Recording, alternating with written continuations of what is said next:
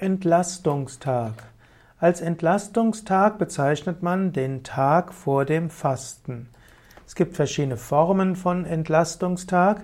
Beim sogenannten klassischen Fasten, auch Buchinger Fasten bezeichnet, macht man vor dem eigentlichen Fasten ein oder zwei Entlastungstage, die Obsttage sind.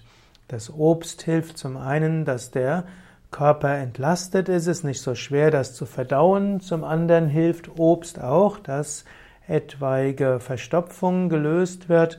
Und zum anderen hat Obst auch eine belebende Wirkung, ist viel Prana, viel Lebensenergie drin. Und so ist es gut, ein oder zwei Entlastungstage mit Obst zu machen. Andere machen den Entlastungstag einfach als Rohkosttag, wo sie also verschiedene Salate und eben Rohkost zu sich nehmen.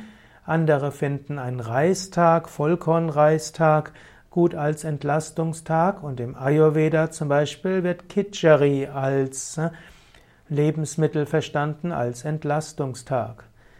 Ein Entlastungstag hilft also zum Entwässern, zum Entschlacken, hilft auch zum Regenerieren und sorgt dafür, dass der Körper schon mal entlastet ist. Man kann auch einen Entlastungstag auch für sich allein machen.